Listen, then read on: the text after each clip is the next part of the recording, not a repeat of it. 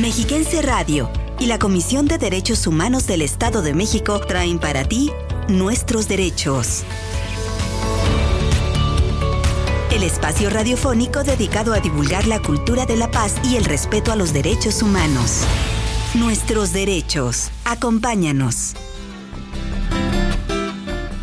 Amigas y amigos Radio Escuchas, les saludamos con mucho gusto en el arranque de esta emisión de Nuestros Derechos, el espacio de la Comisión de Derechos Humanos del Estado de México en Mexiquense Radio, que cada martes preparamos para ustedes.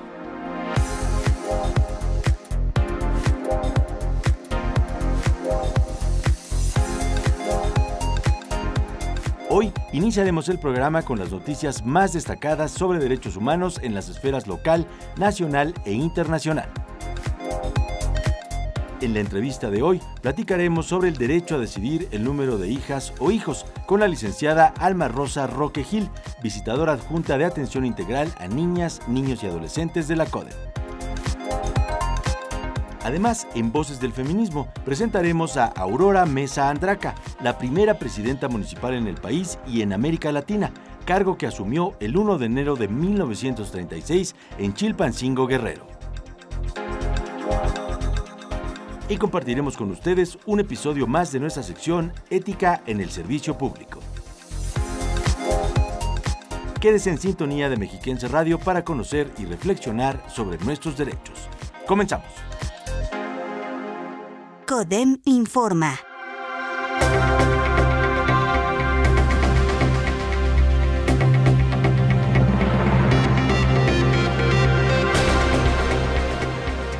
Estatal. En los primeros seis meses de 2023, la visitaduría itinerante de la Comisión de Derechos Humanos del Estado de México ha realizado más de 50 visitas a municipios como Jalatlaco, Tonatico, Cuatepegarinas, Villaguerrero, Ixtlahuaca e Ixtapan de la Sal, entre otros, para llevar a las personas asesoría jurídica, orientación e inicio de quejas. Así lo informó el titular de la Unidad de Servicios, Orientación y Recepción de Quejas, Víctor Delgado Pérez.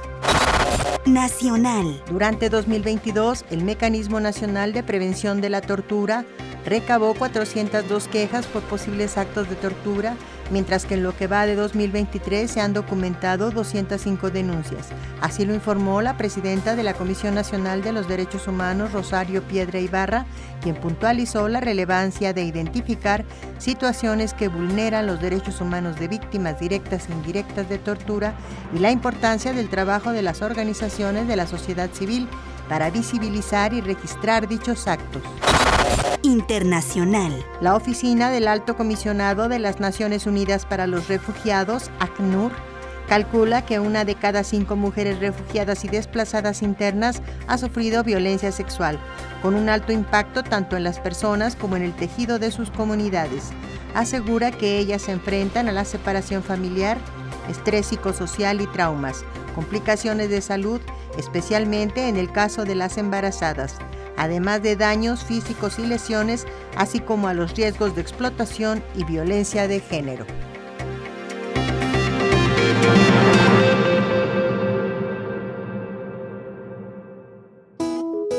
Conoce tus derechos. Declaración Universal de los Derechos Humanos. Artículo 30 los derechos son inalienables. Nada en la Declaración de Derechos Humanos podrá interpretarse en el sentido de que confiere derecho alguno al Estado, a un grupo o a una persona para emprender y desarrollar actividades o realizar actos tendientes a la supresión de cualquiera de los derechos y libertades proclamados. Comisión de Derechos Humanos del Estado de México. Casa de la Dignidad y las Libertades. 30 años defendiendo tus derechos.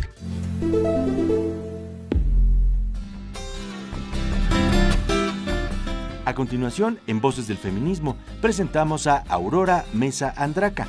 Fue la primera presidenta municipal en el país y en América Latina, y durante los escasos 12 meses que duró su gestión no percibió ningún salario, pero marcó un antes y un después para la participación política de las mujeres en nuestro país. Vamos a conocerla. La causa de la mujer sigue vigente. El feminismo también tiene una propuesta. Porque los conflictos que afligen a las mujeres. Las causas feministas son colectivas. Voces del feminismo.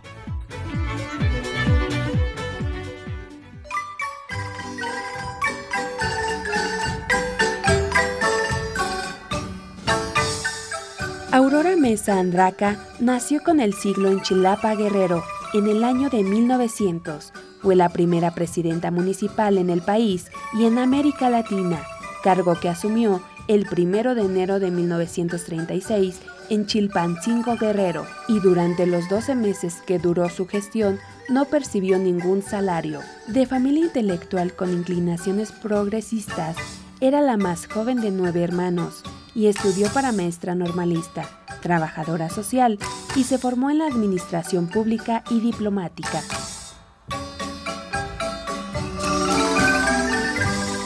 De su experiencia municipal, destacan la fundación de la delegación de la Cruz Roja Mexicana en la entidad, la inauguración de la primera guardería infantil en Chilpancingo, la reforestación de los barrios antiguos de la ciudad como el Jardín Cuellar y Tequicorral, la reapertura y ampliación del Hospital Civil, así como la elaboración del primer censo socioeconómico de la ciudad.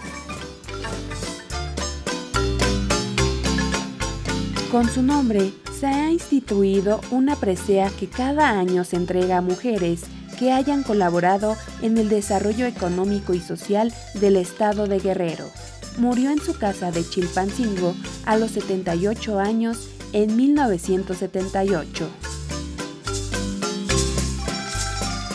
Aurora Mesa Andraca, en Voces del Feminismo.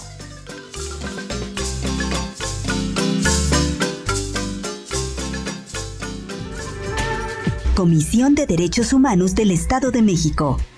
Casa de la Dignidad y las Libertades. 30 años defendiendo tus derechos.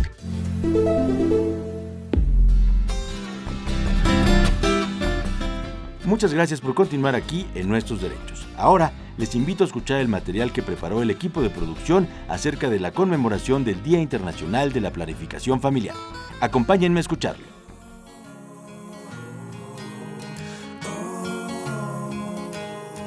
La Constitución Política de los Estados Unidos Mexicanos, actualizada al año 2021, establece en el artículo cuarto que toda persona tiene derecho a decidir de manera libre, responsable e informada sobre el número y el esparcimiento de sus hijas o hijos en su decisión de formar una familia o tener descendencia.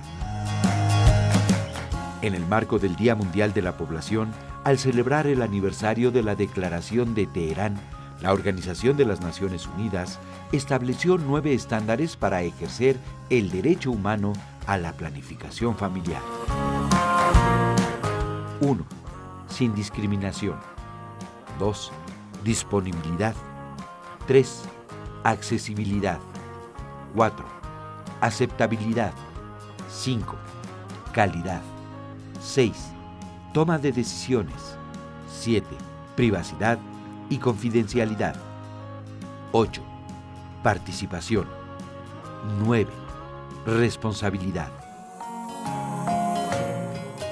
Para saber más de este tema, acompáñanos a escuchar la entrevista de hoy aquí en Nuestros Derechos.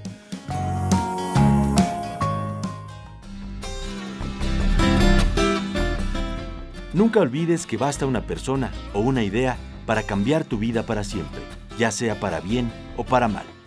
Con esta frase de Jalen Marcells Brown, Jay Brown, basquetbolista estadounidense de la NBA en los Celtics de Boston, damos paso a nuestra entrevista de hoy. La entrevista. Saludamos con mucho gusto a la licenciada Alma Rosa Roque Gil. Ella es visitadora adjunta de atención integral a niñas, niños y adolescentes de la Comisión de Derechos Humanos del Estado de México. Bienvenida y gracias por acompañarnos. Antes que nada, muy buenos días, Mauricio. Muchísimas gracias por la invitación y un saludo a todo el auditorio que el día de hoy nos acompaña. Licenciada, ¿Por qué es importante recordar el derecho a decidir el número de hijas o hijos en la constitución de una familia? Este derecho es de gran relevancia y este derecho tiene que decirse es válido para hombres y para mujeres porque generalmente siempre se basa a la idea de que solo las mujeres tienen que ser garantes sobre este derecho. Sin embargo, pues bueno, este derecho también tiene que ver con los derechos sexuales y reproductivos y el mismo se encuentra consagrado en el artículo cuarto de la Constitución Política de los Estados Unidos Mexicanos. Su importancia del, del respeto propiamente de la decisión sobre el número de hijos que cada persona o pareja decida tener, así como el espacio que deba haber entre cada uno. Esto es muy importante cuando digo cada persona o cada pareja, porque hoy en día tenemos que eh, visibilizar que no necesariamente eh, la decisión de una persona para tener un hijo es que deba estar casada, ¿no? Antes era muy mal visto que inclusive una mujer tuviera un hijo fuera de matrimonio.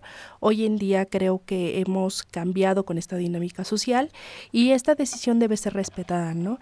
Inclusive hablando propiamente también de las mujeres que han tenido tal vez otros matrimonios, es, es muy respetable. Sin embargo, creo que también deberemos considerar, pues obviamente las condiciones sociales, económicas de cada una de las personas, cada uno de nosotros, para pues decidir, ¿verdad? Si, si cumpliremos con esta, finalmente, con esta obligación de tener esta gran responsabilidad como es crear un hijo. En razón al espaciado entre cada uno, creo que esta también es, es algo bien importante. Cada mujer finalmente, derivado de sus propias condiciones, pues puede dar una opinión, ¿no? Sin embargo, pues cada uno debe hacer un análisis para decidir cuándo pues tener eh, un hijo. ¿Quién o quiénes pueden ejercer este derecho y podría comentarnos si hay excepciones? Tanto hombres como mujeres tienen el derecho de hacer valer esta prerrogativa y considero que efectivamente no debe haber excepciones. Sin embargo, socialmente se ha creado un paradigma, ¿no? Como lo decíamos con el tema de las mujeres que no son casadas, que no deberían tener hijos fuera de matrimonio, o aquella que ya se divorció y no debería tener hijos con otra persona, o aún que estando casada decide tener hijos con alguien más, ¿no? Y también hablando de un tema tal vez un poquito controversial, sobre todo de las parejas homoparentales, ¿no? Hay quienes todavía tienen la idea o sustentan que ellos no deberían tener hijos. Sin embargo, la decisión de ellos creo que eh, sí se ve un poquito pues más condicionada, ¿no? Porque el, sobre todo cuando la pareja es eh, con hombres, ellos finalmente tienen la decisión ya sea de subrogar un vientre o el tema de la adopción, ¿no? Finalmente son temas tal, vez un poco controversiales, pero también hay que reconocer que estados de la República pues sí lo permiten, ¿no? Para la decisión de ellos de tener un hijo, sí está sujeta a cumplir ciertos eh, requisitos de, de, la ley, a diferencia de, de una mujer que siempre se ha creído que ella tiene la carga pues de crear vida, entonces pues a ella siempre se le da esta carga. Por eso este derecho siempre se inclina más hacia las mujeres o se visibiliza más hacia las mujeres que en los hombres. ¿Las personas integrantes de grupos vulnerables pueden ejercer igualmente este derecho? Debería, de repente es algo complicado, ¿no? El deber ser. Debería ser así porque finalmente todos los derechos lo tenemos todas las personas. Sin embargo, si, por ejemplo, eh, citamos a una mujer PPL, privada de la libertad, pues ella tiene este derecho, ¿no? De decidir cuántos hijos tener. Sin embargo, las condiciones bajo las que vive ella, pues son totalmente diferentes a las que vive una mujer en libertad, ¿no? Importante considerar, como lo decía al principio, las condiciones sociales de cada una de las personas, porque inclusive si hablamos de una mujer empresaria que está en una edad 35 o 38 años, para ojos de la sociedad ya es una mujer que se le está pasando su edad eh, reproductiva, ¿no? Su edad. Sin embargo, tal vez en su idea no está tener un hijo porque ella quiere seguir elaborando, creciendo, quizás está eh, en competencia para eh, tener otro tipo de cargo, quizás quiera seguir estudiando.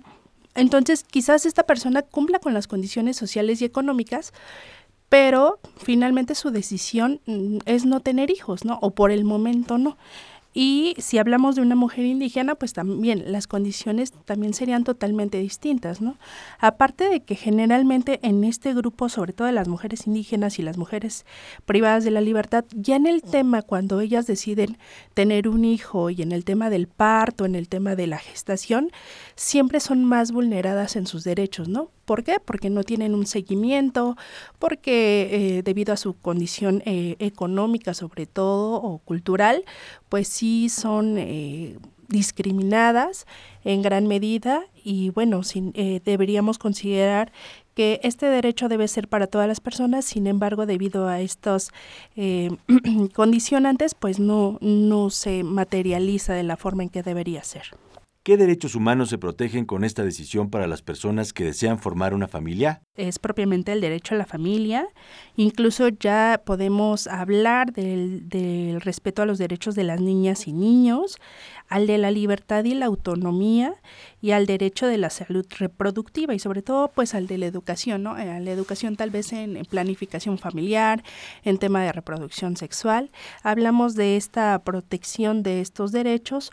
¿Por qué? Porque sin duda eh, la decisión de tener un hijo pues conlleva todos estos inmersos ya cuando estás, tienes evidentemente pues a un niño deberás garantizarles todos sus derechos, ¿no?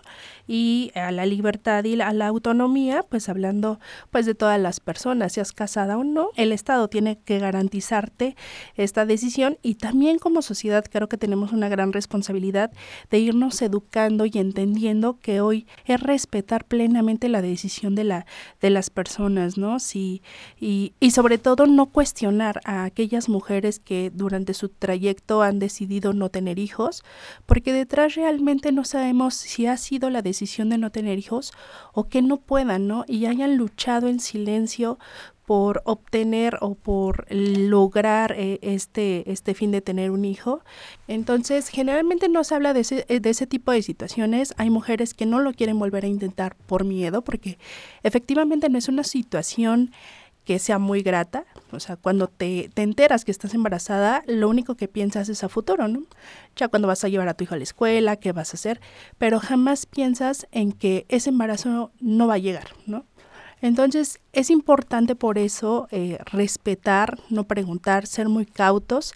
Amigas y amigos Radio Escuchas, hacemos una pausa y enseguida regresamos a nuestra entrevista de hoy.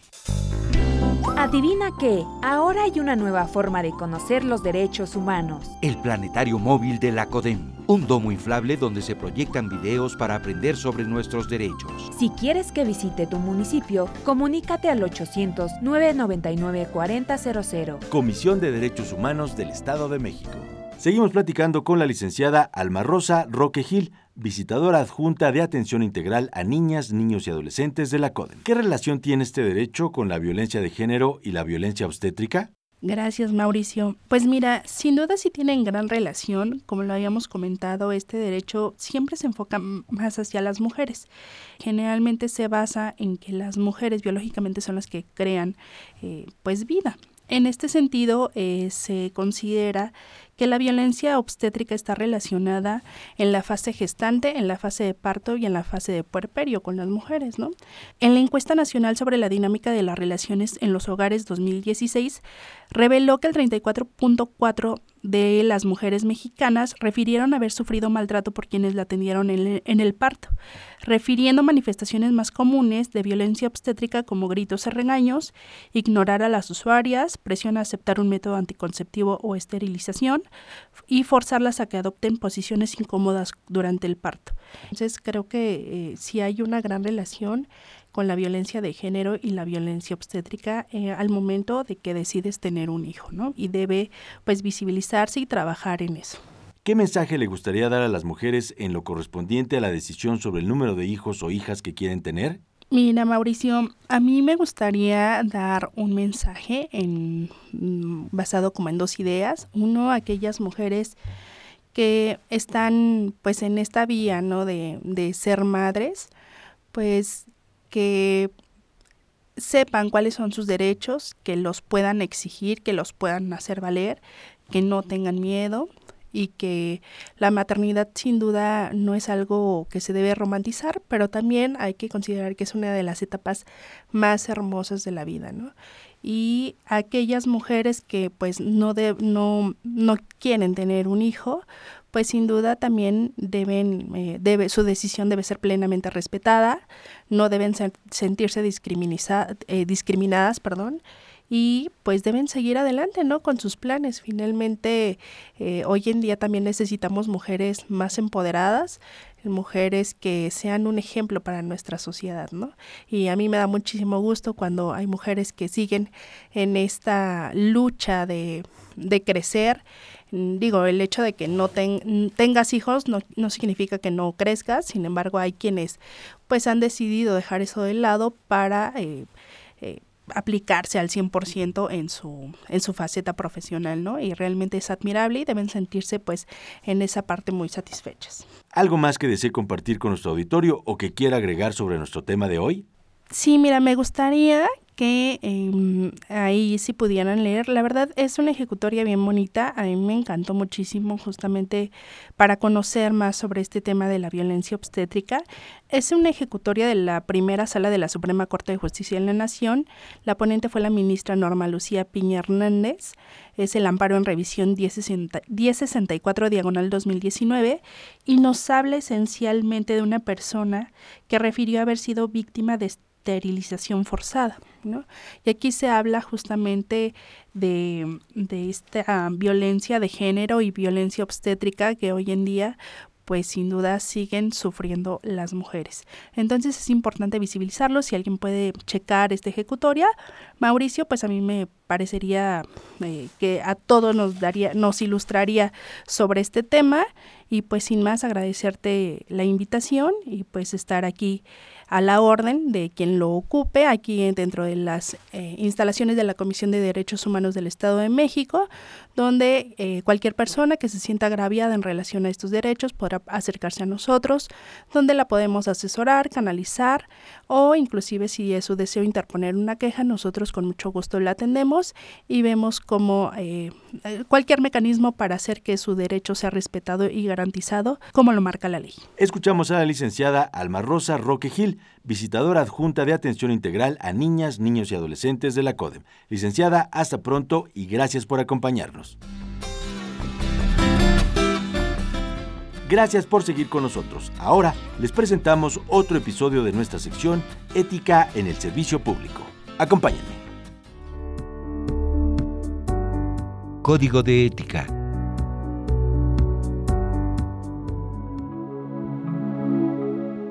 En palabras de Marie Curie, la mejor vida no es la más larga, sino la más rica en buenas acciones.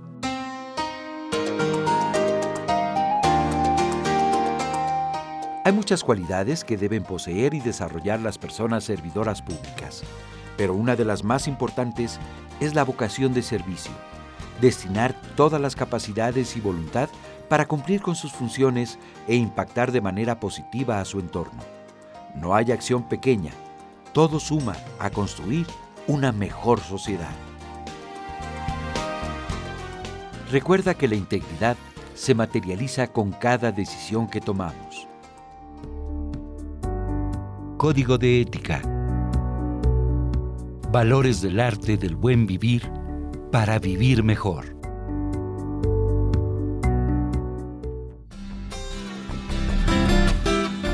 Si ustedes tienen alguna duda o requieren más información acerca de sus derechos humanos, no duden en llamarnos al 800-999-4000 o contactarnos a través de la página www.codem.org.mx.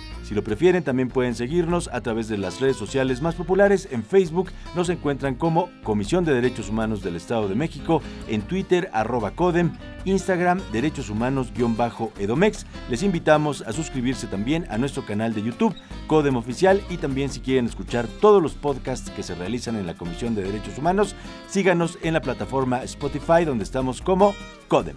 A nombre de la maestra Mirna Araceli García Morón, presidenta de la Comisión de Derechos Humanos del Estado de México, agradecemos a nuestro público Radio Escucha por el favor de su atención. Este programa es producido por Raúl Cruz, la coordinación es de Claudio Barrera, los guiones son de Elizabeth Zúñiga, gracias a nuestras compañeras y compañeros en la cabina de Mexiquense Radio, pero por supuesto, más que nada, gracias a ustedes por el favor de su atención. Recuerden que tenemos una cita todos los martes a las 11 de la mañana en Nuestros Derechos. Soy Mauricio Hernández, que tengan un excelente día. Muchas gracias.